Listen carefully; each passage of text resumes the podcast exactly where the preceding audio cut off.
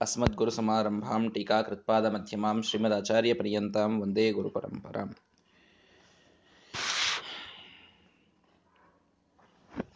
ತಾತ್ಪರ್ಯ ನಿರ್ಣಯದ ಉತ್ತರಾಖಂಡದ ಹಿಂದಿನ ಪಾಠದಲ್ಲಿ ಒಂದು ವಿಶೇಷವಾದಂತಹ ನಿರ್ಣಯವನ್ನು ನಾವು ತಿಳಿದುಕೊಂಡಿದ್ದೇವೆ ಭಗವಂತ ಮತ್ತು ಲಕ್ಷ್ಮೀದೇವಿಯ ವಿಯೋಗವನ್ನ ಚಿಂತನ ಮಾಡಿದರೆ ಅದಕ್ಕೆ ಕಾರಣರಾದರೆ ಅಂಧಂತಮಸ್ಸೆ ಅವರಿಗೆ ಗತಿ ಅಂತ ತಿಳಿಸುವಂತಹ ಒಂದು ಕಥಾನಕ. ಸುರಾಣಕರು ಅನ್ನುವಂತಹ ಅಸುರರು ಬ್ರಹ್ಮದೇವರಿಗೆ ಭಾರೀ ದೊಡ್ಡ ಪಾಪವನ್ನ ನಾವು ಮಾಡಿ ಮೋಕ್ಷವನ್ನ ಪಡೀಬೇಕು ಅಂತ ಕೇಳಿದರು. ಬಹಳ ಬೇಗ ಮೋಕ್ಷಕ್ಕೆ ಹೋಗಬೇಕಂತ ಒಂದು ಪಾಪ ಮಾಡಬೇಕು, ಆದರೆ ಮೋಕ್ಷಕ್ಕೆ ಹೋಗಬೇಕು ಅಂತ ಕೇಳಿದರೆ, ಆಗಲಿ ಅವಶ್ಯ ನಿಮಗೆ ಮೋಕ್ಷನೇ ಕೊಡ್ತೇನೆ ಅಂತ ಬ್ರಹ್ಮದೇವರು ಹೇಳಿ, ಸೀತಾರಾಮರ ವಿಯೋಗವನ್ನು ನೀವು ಕಲ್ಪನೆ ಮಾಡ್ರಿ. ನಿಮಗೆ ಮೋಕ್ಷವಾಗ್ತದೆ ಅಂತಂದಾಗ ಅಯೋಧ್ಯೆಯಲ್ಲಿ ಪ್ರಜೆಗಳಾಗಿ ಅವರು ಹುಟ್ಟಿ ಭಗವಂತನಿಂದಲೇ ಅಜ್ಞಪ್ತಳಾದಂತಹ ಮಾಯಾ ದುರ್ಗಾದೇವಿ ಅವರ ಬುದ್ಧಿಯನ್ನ ಮೋಹಿಸಿದಾಗ ಸೀತೆಯ ಬಗ್ಗೆ ಅಪಶಬ್ದಗಳನ್ನ ಲಂಕೆಯಲ್ಲಿ ಅವಳು ಇದ್ದದ್ದರ ಸಂಬಂಧಿಯಾದಂತಹ ಅನೇಕ ಕೆಟ್ಟ ಮಾತುಗಳನ್ನು ಅಯೋಧ್ಯೆಯ ಪ್ರಜೆಯಲ್ಲಿ, ಪ್ರಜೆಗಳಲ್ಲಿ ಅವರು ಹರಡುತ್ತಾರೆ. ಭಗವಂತನಿಗೆ ಅದು ರಾಮಚಂದ್ರನಿಗೆ ಗೊತ್ತಾದ ತಕ್ಷಣದಲ್ಲಿ ತಾನೇ ಮಾಡಿದ ಮಾಯೆಯಂತೆ ಭಗವಂತ ಅವಳನ್ನ ವನವಾಸಕ್ಕೆ ಅಂತ ಮತ್ತೆ ಕಳಿಸ್ತಾನೆ ವಾಲ್ಮೀಕಿ ಋಷಿಗಳ ಆಶ್ರಮದಲ್ಲಿ ಕುಶಲವರ ಜನ್ಮವಾಗ್ತದೆ.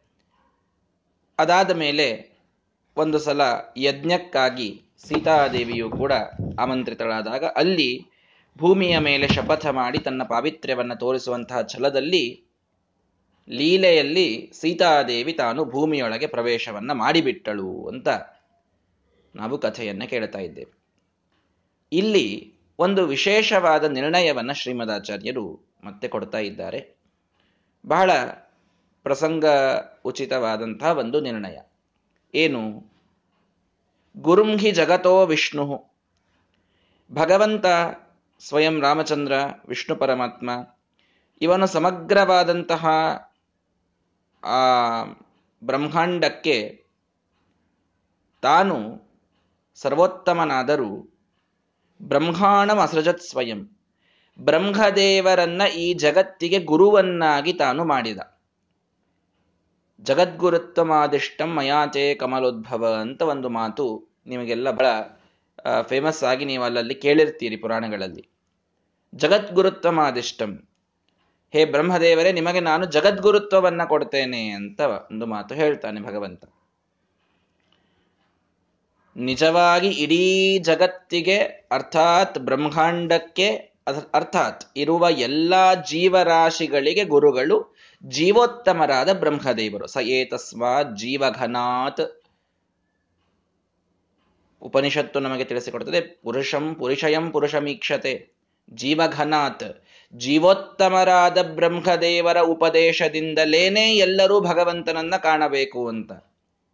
ಹೀಗಾಗಿ ಯಾವ ಜೀವರಾಶಿಯೇ ಇದ್ದರೂ ಕೂಡ ಅವನಿಗೆ ಗುರು ಬ್ರಹ್ಮದೇವರೇ. ಅವರ ನಂತರದಲ್ಲಿ ಅವರ ಪರಂಪರೆ ಬಂದಿದೆ, ಆದರೆ ಮೂಲ ಜಗದ್ಗುರುಗಳು ಬ್ರಹ್ಮದೇವರೇ. ಹೀಗಾಗಿ ಯಾವುದು ಬ್ರಹ್ಮದೇವರ ಪರಂಪರೆಯಲ್ಲಿ ಬಂದಂತಹ ಪೀಠವೋ ಅದರ ಮೇಲೆ ಕುಳಿತಂಥವರು ಪರಂಪರೆಯಲ್ಲಿ ಅವರು ಜಗದ್ಗುರುಗಳು ಅಂತ ಅನಿಸ್ತಾರೆ ಮಹಾಸ್ವಾಮಿಗಳವರಿಗೆ ಜಗದ್ಗುರುಗಳು ಅಂತ ಕರೀತೇವೆ. ಅದರ ಕಾರಣ ಆ ಪೀಠ, ಇದು ಜಗದ್ಗುರು ಪೀಠ. ಬ್ರಹ್ಮದೇವರು ಕರಾರ್, ಬ್ರಹ್ಮದೇವರ ಕರಾರ್ಚಿತವಾದಂತಹ ಮೂಲರಾಮದೇವರನ್ನ ಪೂಜಿಸುವಂತಹ ಪೀಠ. ಅಂತೂ ಈ ಜಗದ್ಗುರುತ್ವ ಅಂತ ಅನ್ನೋದು ಬ್ರಹ್ಮದೇವರಿಗೆ ಇರತಕ್ಕಂಥದ್ದು. ಹೀಗಾಗಿ ಯಾವ ಭಗವಂತ ಬ್ರಹ್ಮದೇವರನ್ನ ಸೃಷ್ಟಿ ಮಾಡಿ ಅವರನ್ನ ಜಗದ್ಗುರು ಮಾಡಿದ್ನೋ, ತೇನ ತದ್ವಚನಂ ಸತ್ಸು ನಾನೃತಂ ಕುರುತೆ ಕ್ವಚಿತ. ಹಾಗಾಗಿ ಭಗವಂತ ಅವರು ಹೇಳಿದ ಯಾವ ಮಾತನ್ನು ಸುಳ್ಳು ಮಾಡೋದಿಲ್ಲ. ವಿಶೇಷವಾಗಿ ಸಜ್ಜನರ ವಿಷಯದಲ್ಲಿ ಹೇಳಿದಂಥ ಯಾವ ಮಾತನ್ನು ಅವನು ಸುಳ್ಳು ಮಾಡೋದೇ ಇಲ್ಲ. ನ ಅಸತ್ಸ್ವಪಿ ಅನೃತಂ ಕುರ್ಯಾತ್ ವಚನಂ ಪಾರಲೌಕಿಕಂ. ದುರ್ಜನರಿದ್ದರೂ ಕೂಡ ಅವರ ಮೋಕ್ಷ ವಿಷಯದಲ್ಲಿ ಪಾರಲೌಕಿಕವಾದ ಈ ಲೋಕದಲ್ಲಿದ್ದದ್ದನ್ನು ಬಿಟ್ಬಿಡ್ರಿ. ಈ ಲೋಕ ಬಿಟ್ಟು ಇನ್ನೊಂದು ಲೋಕಕ್ಕೆ ಸಂಬಂಧಿಸಿದಂತಹ ಯಾವುದೇ ಮಾತು ಬ್ರಹ್ಮದೇವರ ಆಡಿದರೂ ಅದನ್ನೂ ಭಗವಂತ ಸುಳ್ಳು ಮಾಡೋದಿಲ್ಲ. ಒಂದು ನಿರ್ಣಯವನ್ನು ಶ್ರೀಮದಾಚಾರ್ಯ ಕೊಡ್ತಾ ಇದ್ದಾರೆ. ಐಹಿಕಂತೂ ಅಸುರೇಶ್ವೇವ ಕ್ವಚಿತ್ ಹಂತಿ ಜನಾರ್ದನ. ಆದರೆ ಐಹಿಕವ ಈ ಲೋಕದಲ್ಲಿ ಬ್ರಹ್ಮದೇವರು ಹೇಳಿದ ಕೆಲವು ಮಾತುಗಳನ್ನ ಭಗವಂತ ಸುಳ್ಳು ಮಾಡ್ತಾನೆ.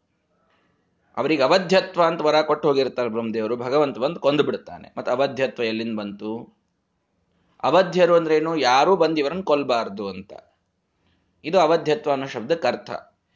ಈ ಲೋಕದಲ್ಲಿನ ಅವಧ್ಯತ್ವ ಇತ್ಯಾದಿ ಏನು ಮಾತುಗಳು ಬ್ರಹ್ಮದೇವರದಿತ್ತೋ ಭಗವಂತ ಅದನ್ನೆಲ್ಲ ತಾನು ಲೆಖಕ್ಕೆ ತಗೊಳ್ಳೋದಿಲ್ಲ ಬಂದವರನ್ನು ಕೊಲ್ತಾನೆ.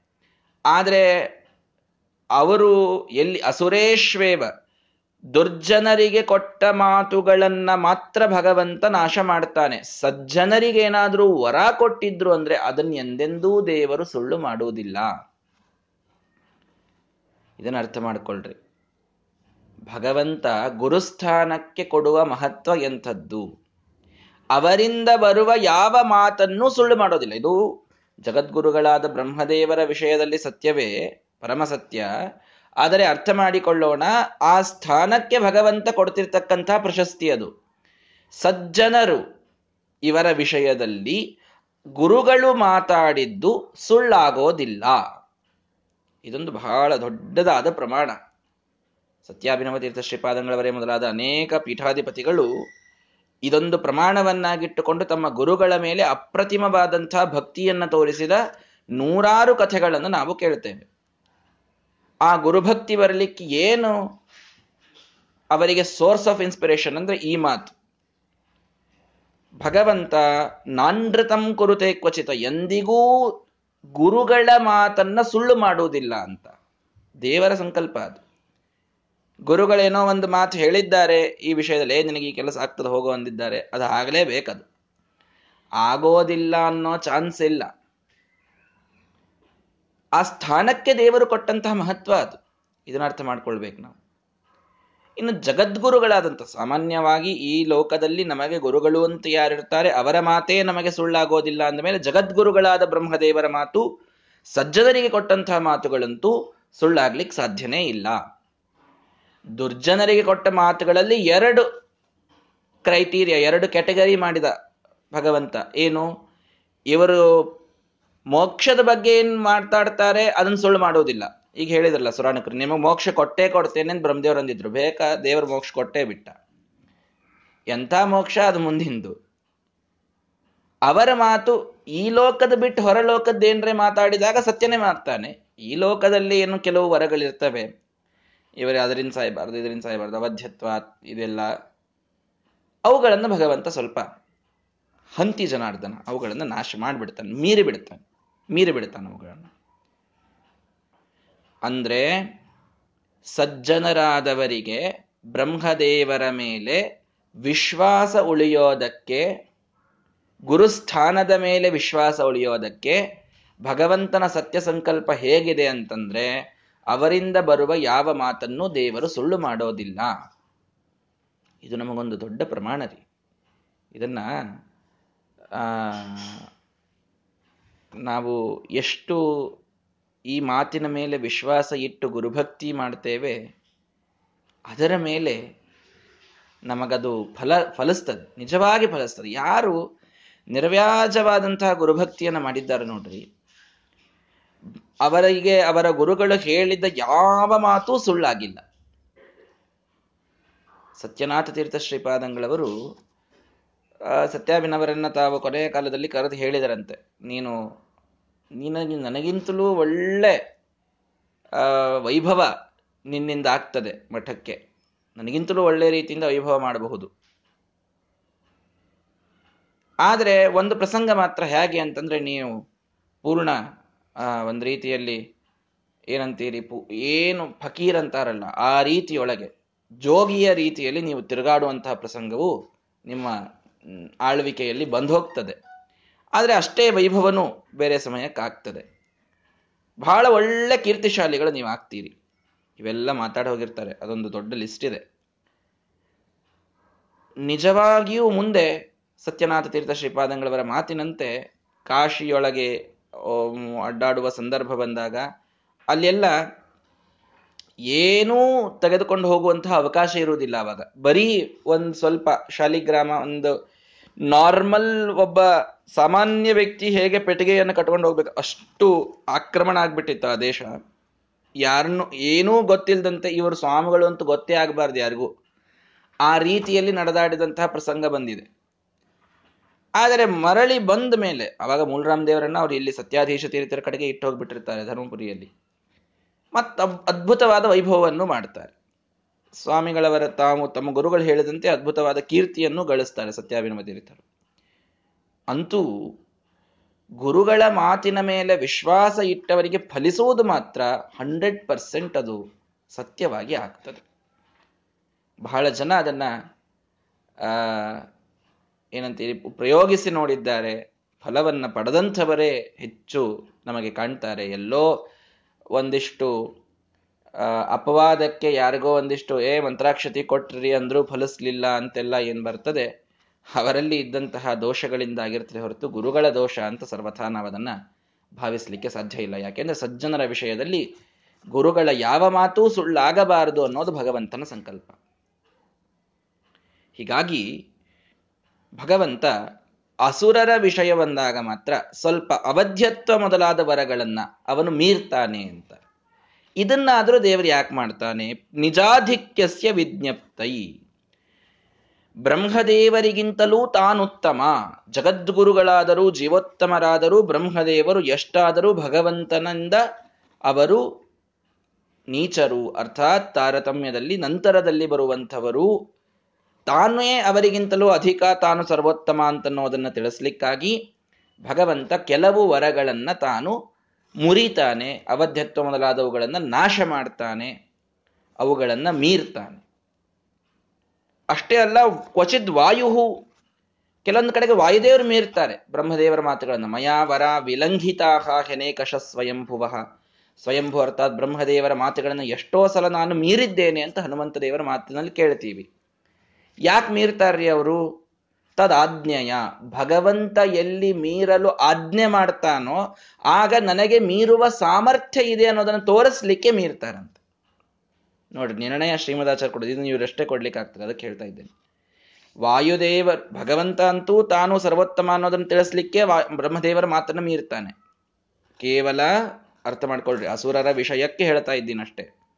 ಅದು ಅಸುರರ ವಿಷಯಕ್ಕೆ ಈ ಭೂಮಿಯ ಮೇಲಿನ ಮಾತುಗಳು. ಅದು ಬೇರೆ ಲೋಕದ ಮಾತುಗಳು ಅಲ್ಲ. ಇಷ್ಟು ಕೆಟಗರೈಸ್ ಮಾಡಿ ಹೇಳಿದರು ಶ್ರೀಮದಾಚಾರ್ಯರು. ಹಂತಿ ಬ್ರಹ್ಮತ್ವಂ ಆತ್ಮೀಯಂ ಅಧ್ಯಾಜ್ಞಾಪಯಿತು ಪ್ರಭು. ವಾಯುದೇವರಾದರೂ ಭಗವಂತ, ಭಗವಂತನ ಆಜ್ಞಾದಿಂದ ಅವರು ಮೀರ್ತಾರೆ ಅಂತ ಹೇಳಿದ್ರೆ ಭಗವಂತ ಅವ್ರಿಗೆ ಹಂಗೆ ಅಜ್ಞಾ ಆದರೂ ಯಾಕೆ ಮಾಡ್ತಾನ್ರಿ? ಬ್ರಹ್ಮದೇವರ ಮಾತು ಮೀರುವಂತ ಅಜ್ಞಾ ಯಾಕೆ ಮಾಡ್ತಾನೆ ಅಂತಂದ್ರೆ, ಈ ಬ್ರಹ್ಮ ಪದವಿ ಇದು ನನ್ನದು.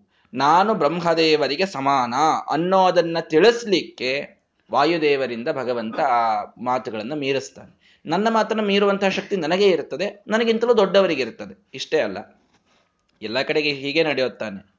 ಏನೋ ಒಂದು ರೂಲ್, ಒಂದು ಪೋಸ್ಟಿನಲ್ಲಿದ್ದು ನಾನೊಂದು ರೂಲ್ ಮಾಡಿದರೆ, ಆ ರೂಲನ್ನು ಅಮೆಂಡ್ ಮಾಡುವಂಥ ಅಧಿಕಾರ ನನಗಿದೆ ಬಿಟ್ಟರೆ ನನ್ನ ಮೇಲಿನವರಿಗಿದೆ. ನನ್ನ ಕೆಳಗಿನವರಿಗೆ ಆ ರೂಲನ್ನು ಅಮೆಂಡ್ ಮಾಡ್ಲಿಕ್ಕೆ ಬರುವುದಿಲ್ಲ. ಆ ಅರ್ಥದಲ್ಲಿ ವಾಯುದೇವರಿಗೆ ಭಗವಂತ ಆಜ್ಞೆ ಮಾಡಿ ನಿನ್ನ ಸಮಾನತೆಯನ್ನು ಬ್ರಹ್ಮದೇವರೊಂದಿಗೆ ತೋರಿಸಿಕೊಳ್ಳಲು ನೀನು ಈ ವರವನ್ನು ಮುರಿಬೇಕು ಅಂತ ಹೇಳಿದಾಗ ಅವರು ವರವನ್ನು ದಾಟ್ತಾರೆ. ಅವಧ್ಯತ್ವ ವರ ಮೊದಲಾದವುಗಳನ್ನು ಬ್ರಹ್ಮದೇವರು ಕೊಟ್ಟಾಗೂ ಅವರು ನಾಶ ಮಾಡಿಬಿಡ್ತಾರೆ ರಾಕ್ಷಸರನ್ನ. ಭಗವಂತ ತಾನು ಸರ್ವೋತ್ತಮ ಅಂತ ತೋರಿಸುವಗೋಸ್ಕರ ಅವನು ನಾಶ ಮಾಡ್ತಾನೆ. ಆದರೆ ಒಟ್ಟಾರೆ ಸಜ್ಜನರ ವಿಷಯದಲ್ಲಿ ಮಾತ್ರ ಯಾವ ಮಾತು ಹುಸಿ ಹೋಗುವಂತೆ ಭಗವಂತ ಮಾಡಿ ಕೊಡೋದಿಲ್ಲ ಇದು ಅವನ ಸತ್ಯ ಸಂಕಲ್ಪ ಅನ್ನೋದನ್ನು ನಮಗೆ ಶ್ರೀಮದಾಚಾರ್ಯ ತಿಳಿಸ್ಕೊಡ್ತಾರೆ. ಇನ್ನಿವರಿಬ್ಬರನ್ನ ಬಿಟ್ಟು ನಾಣ್ಯ ಕಶ್ಚಿತ್ ತದ್ವರಾಣಾಂ ಶಾಪಾನಾಮಪಿ ಅತಿಕ್ರಮಿ.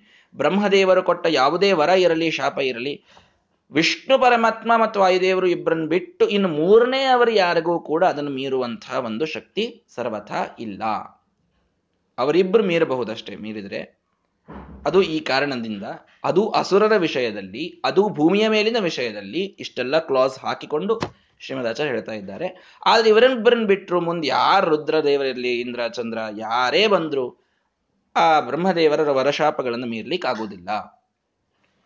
ಅಯೋಗ್ಯೇಶು ರುದ್ರಾದಿ ವಾಕ್ಯಂ ತೌ ಕುರುಷೆ ಕುರುತೋ ಮೃಷ.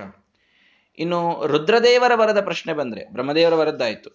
ರುದ್ರದೇವರ ವರ ಅಥವಾ ಪಾರ್ವತಿಯ ವರ ಇಂತಹ ಪ್ರಸಂಗ ಬಂದಾಗಲೂ ಕೂಡ ಅಯೋಗ್ಯರ ವಿಷಯದಲ್ಲಿ, ಅಸುರರ ವಿಷಯದಲ್ಲಿ ಕೊಟ್ಟಂತಹ ವರಗಳನ್ನ ಭಗವಂತ ವಾಯುದೇವರು ಇಬ್ಬರೂ ಮುರಿದು ಬಿಡುತ್ತಾರೆ ಅಲ್ಲೂ ಕೂಡ.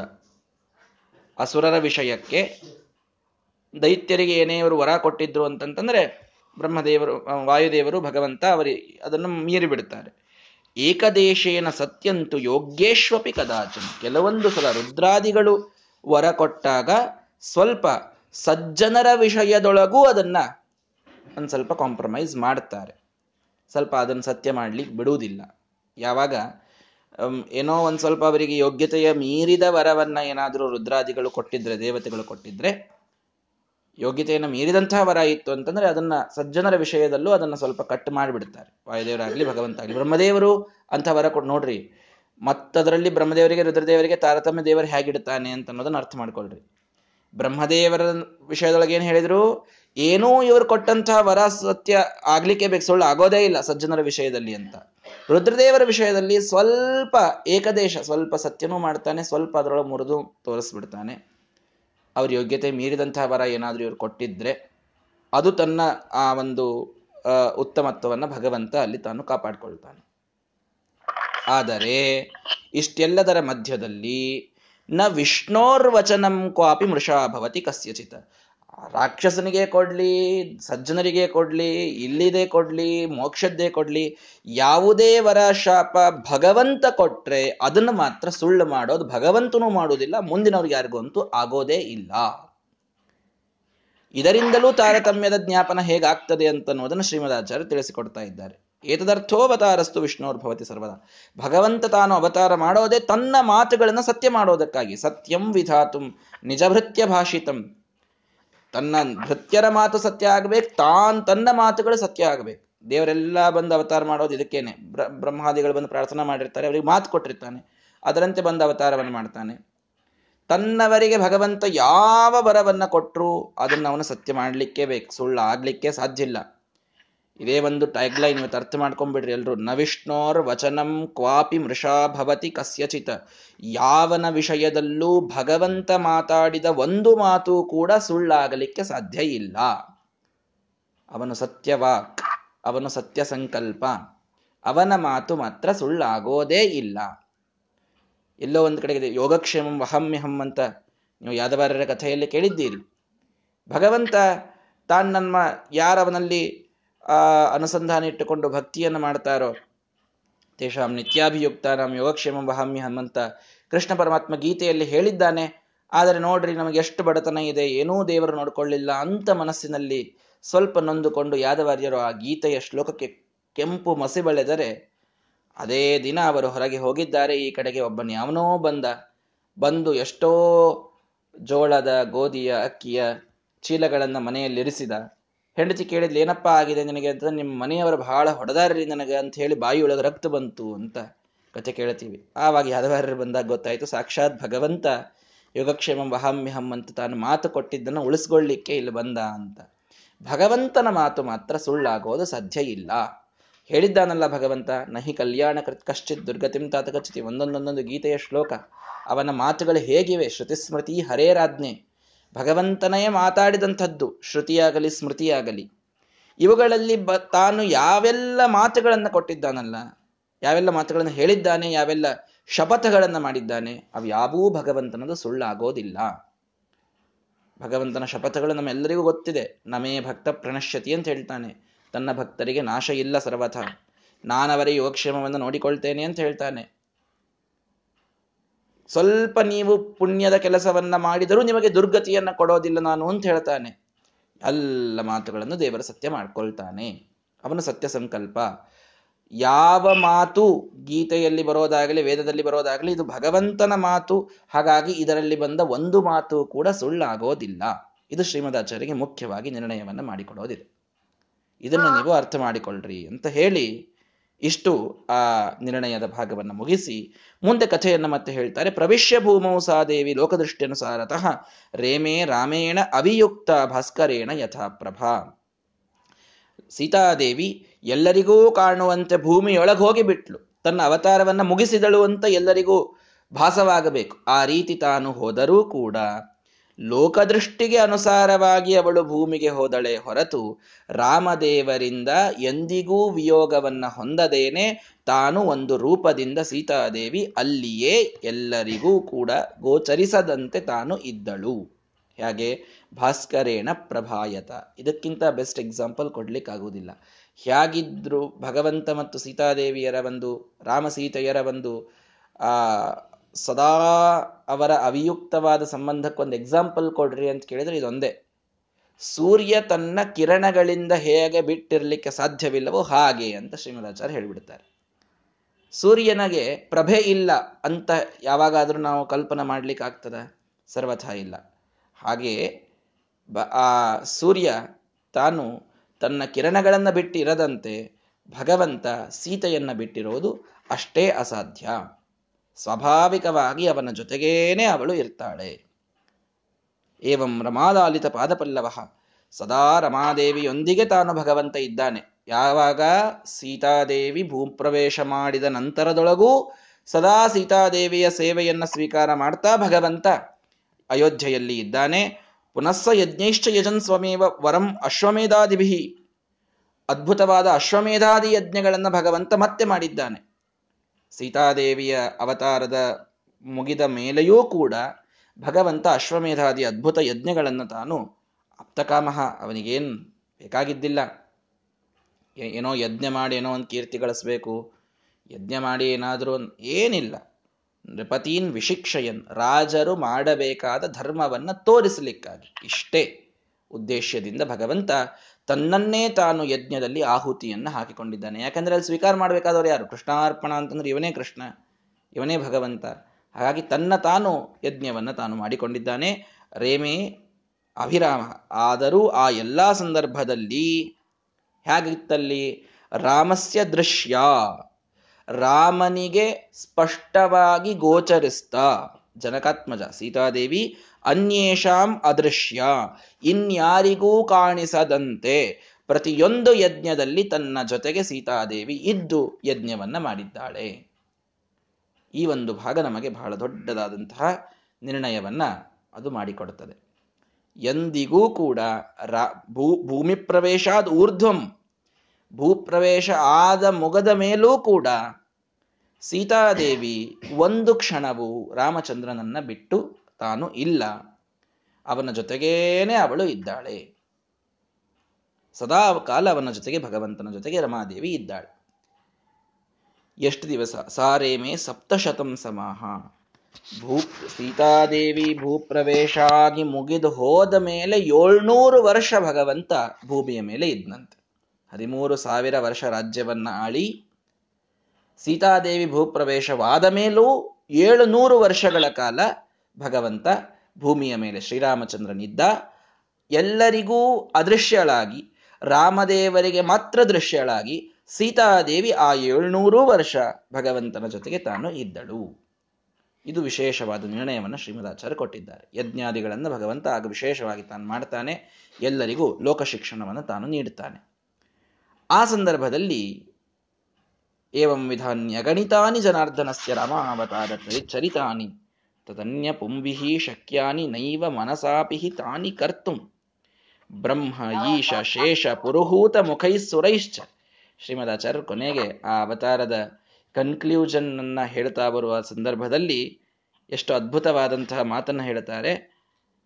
ಬ್ರಹ್ಮ, ಈಶ, ಶೇಷ, ಪುರುಹೂತ ಅಂದ್ರೆ ಇಂದ್ರ, ಇವರೇ ಮೊದಲಾದಂತಹ ಅನೇಕ ಅನೇಕ ದೇವತೆಗಳು ಕೂಡ ಭಗವಂತನ ಈ ಅಗಣಿತವಾದಂತಹ ರಾಮಾವತಾರದ ಚರಿತ್ರೆಯೇ, ಚರಿತ್ರೆಯಲ್ಲಿ ಭಗವಂತ ಮಾಡಿದ ಕೆಲಸಗಳೇನಿವೆಯೋ, ಅದನ್ನ ಮನಸಾ ಅವರು ಮಾಡುವ ಯೋಚನೆಯನ್ನೂ ಮಾಡಲಿಕ್ಕೆ ಸಾಧ್ಯ ಇಲ್ಲ.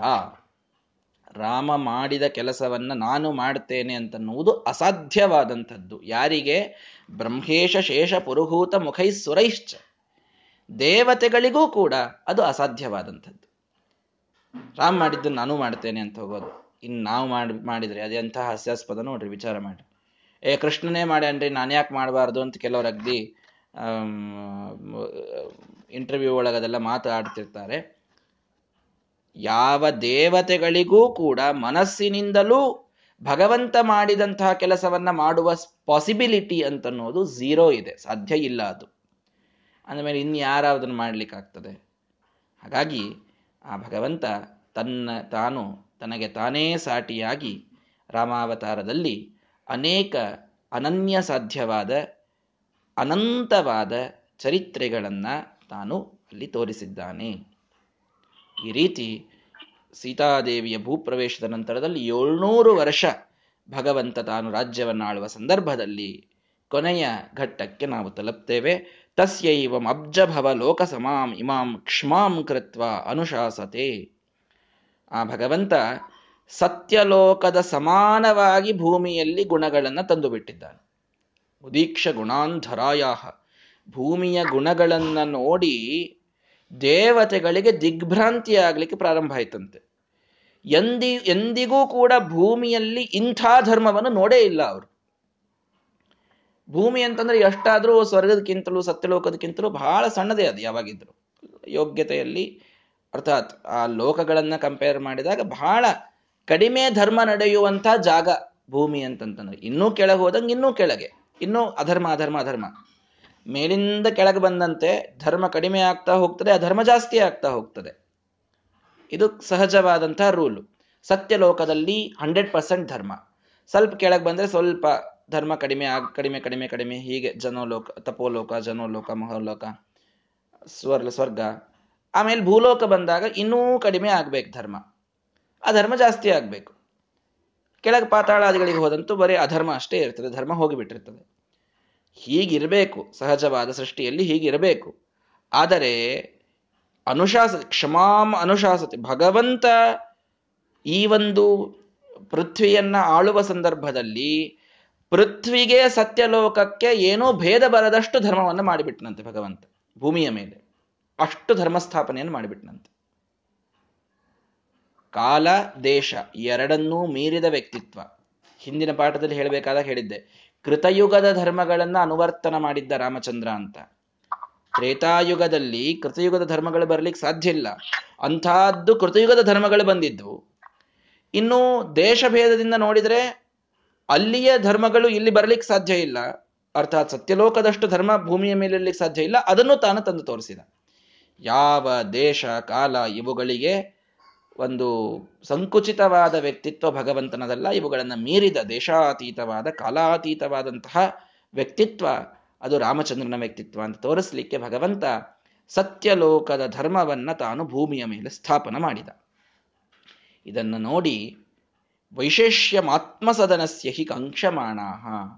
ದೇವತೆಗಳು ಹೇಳಿದರು, ನಮ್ಮ ಲೋಕಗಳು ಭೂಮಿಯಿಂದ ಸಹಜವಾಗಿ ಮೇಲಿರಬೇಕಾದಂಥವುಗಳು, ಧರ್ಮದಲ್ಲಿಯೂ ಮೇಲಿರಬೇಕಾದಂಥವುಗಳು, ಈಗ ರಾಮನ ಈ ಧರ್ಮಸ್ಥಾಪನೆಯನ್ನು ನೋಡಿಬಿಟ್ರೆ ಹಾಗನಿಸ್ತಾ ಇಲ್ಲ. ಸತ್ಯಲೋಕ ಭೂಮಿ ಎರಡು ಫಸ್ಟ್ ರ್ಯಾಂಕ್ ಬರ್ತಾ ಇದೆ. ಹಾಗಾಗಬಾರ್ದಲ್ಲ. ಹಾಗಾಗಿ ಈ ರಾಮಾವತಾರ ಇದನ್ನ ಭಗವಂತ ಉಪಸಂಹಾರ ಮಾಡಿಕೊಳ್ಳಿಕ್ಕೆ ನೀವು ಹೇಳಬೇಕು ಅಂತ ಎಲ್ಲಾ ದೇವತೆಗಳು ಬಂದು ಬ್ರಹ್ಮದೇವರಿಗೆ ಅವರು ಅಪ್ಲಿಕೇಶನ್ ಅನ್ನ ಹಾಕಿದ್ದಾರೆ. ನೀವು ನೀವು ಹೋಗ್ರಿ. ಬ್ರಹ್ಮ, ರಾಮದೇವರಿಗೆ ಹೇಳ್ರಿ. ಇನ್ನು ಅವತಾರ ಉಪಸಂಹಾರ ಮಾಡ್ಕೊಂಡು ಬರ್ಲಿಕ್ಕೆ ಹೇಳ್ರಿ. ಯಾಕೆ? ಸ್ವರ್ಗಕ್ಕೆ ಭೂಮಿಗೆ ಏನೂ ವ್ಯತ್ಯಾಸ ಇಲ್ಲ, ಸತ್ಯಲೋಕಕ್ಕೆ ಭೂಮಿಗೆ ಏನೂ ವ್ಯತ್ಯಾಸ ಇಲ್ಲ. ಇಂಥ ಧರ್ಮ ನಡೆದು ಬಿಡ್ತು ಅಂತಂತಂದ್ರೆ ಅಷ್ಟು ಧರ್ಮವನ್ನ ಯಾಕ್ರಿ ಹಂಗ್ಯಾಕ್ ಮಾಡ್ತಾರ್ರಿ ದೇವತೆಗಳು? ಏನು ಹೊಟ್ಟೆ ಕಿಚ್ಚ ಭೂಮಿ ಮೇಲೆ? ತಮ್ಮ ಲೋಕ ತಾವು ಇರಬೇಕಪ್ಪ ನಮ್ಮ ಲೋಕನೂ ಸ್ವಲ್ಪ ಮೇಲ್ ಬಂದ್ರೆ ಏನ್ ತ್ರಾಸ್, ಏನ್ ಅವರಿಗೆ? ಅಂತಹ ಕಷ್ಟ ಏನಾಯ್ತು? ಏನಿಲ್ಲ. ಸೃಷ್ಟಿಯಲ್ಲಿ ಏನು ಸಹಜವಾಗಿ, ಸ್ವಾಭಾವಿಕವಾಗಿ ನಡೀಬೇಕು, ಅದು ಹಾಗೇ ಇರಬೇಕು, ಇಷ್ಟೇ. ಇದು ಭಗವಂತನದೇ ಇಚ್ಛೆ. ಅವರು ಅದನ್ನ ತಾವು ಪೂರ್ಣ ಮಾಡಿರ್ತಾರೆ ಅಷ್ಟೇ ಭಗವಂತನೇ ತಾನು ಇಚ್ಛೆ ಮಾಡಿ, ಅಲ್ಲಿ, ಆ, ದೇವತೆಗಳು ಬರುವಂತೆ ತಾನು ಮಾಡಿರ್ತಾನೆ. ಅವರಲ್ಲಿ ಈ ಪ್ರೇರಣೆಯನ್ನು ಮಾಡಿರ್ತಾನೆ. ಸೃಷ್ಟಿಯಲ್ಲಿ ಅಲ್ಲೋಲ ಕಲ್ಲೋಲವಾಗಬಾರದು ಪಾತಾಳದಲ್ಲಿ ನಾಳೆ ಭಾರಿ ಧರ್ಮ ನಡೆದು ಬಿಟ್ರೆ ದೈತ್ಯರೆಲ್ಲರೂ ಭಾರಿ ಧರ್ಮವನ್ನು ಮಾಡಿಬಿಟ್ರೆ ಅದು ಸಾಧ್ಯ ಇಲ್ಲ. ಅವರವರ ಯೋಗ್ಯತೆ ಎಷ್ಟೋ, ಎಲ್ಲಿ ಎಷ್ಟು ಧರ್ಮ ನಡೀಬೇಕೋ, ಯಾವ ಕಾಲಕ್ಕೆ ಎಷ್ಟು ಧರ್ಮ ನಡೀಬೇಕೋ ಅಷ್ಟೇ ನಡಿಬೇಕು. ಆ ರೀತಿ ಭಗವಂತನ ಸಂಕಲ್ಪದಂತೆ ದೇವತೆಗಳೆಲ್ಲರೂ ಅದಕ್ಕೆ ಸಹಕಾರಿಯಾಗಿ ಇರ್ತಾರೆ.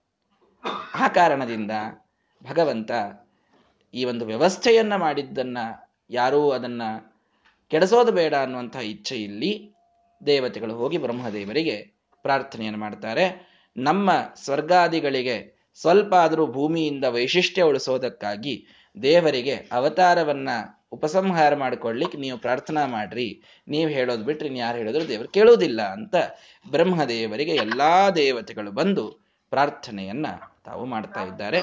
ಆಗ ರಾಮಚಂದ್ರ ಏನು ಮಾಡಿದ ಅಂತನ್ನೋದನ್ನ ಮುಂದಿನ, ಅಥವಾ ಬ್ರಹ್ಮದೇವರು ಏನು ಪ್ರಾರ್ಥನೆಯನ್ನು ಮಾಡಿದರು, ರಾಮಚಂದ್ರ ದೇವರು ಏನು ಮಾಡಿದರು ಅನ್ನೋದು ಮುಂದಿನ ಭಾಗ.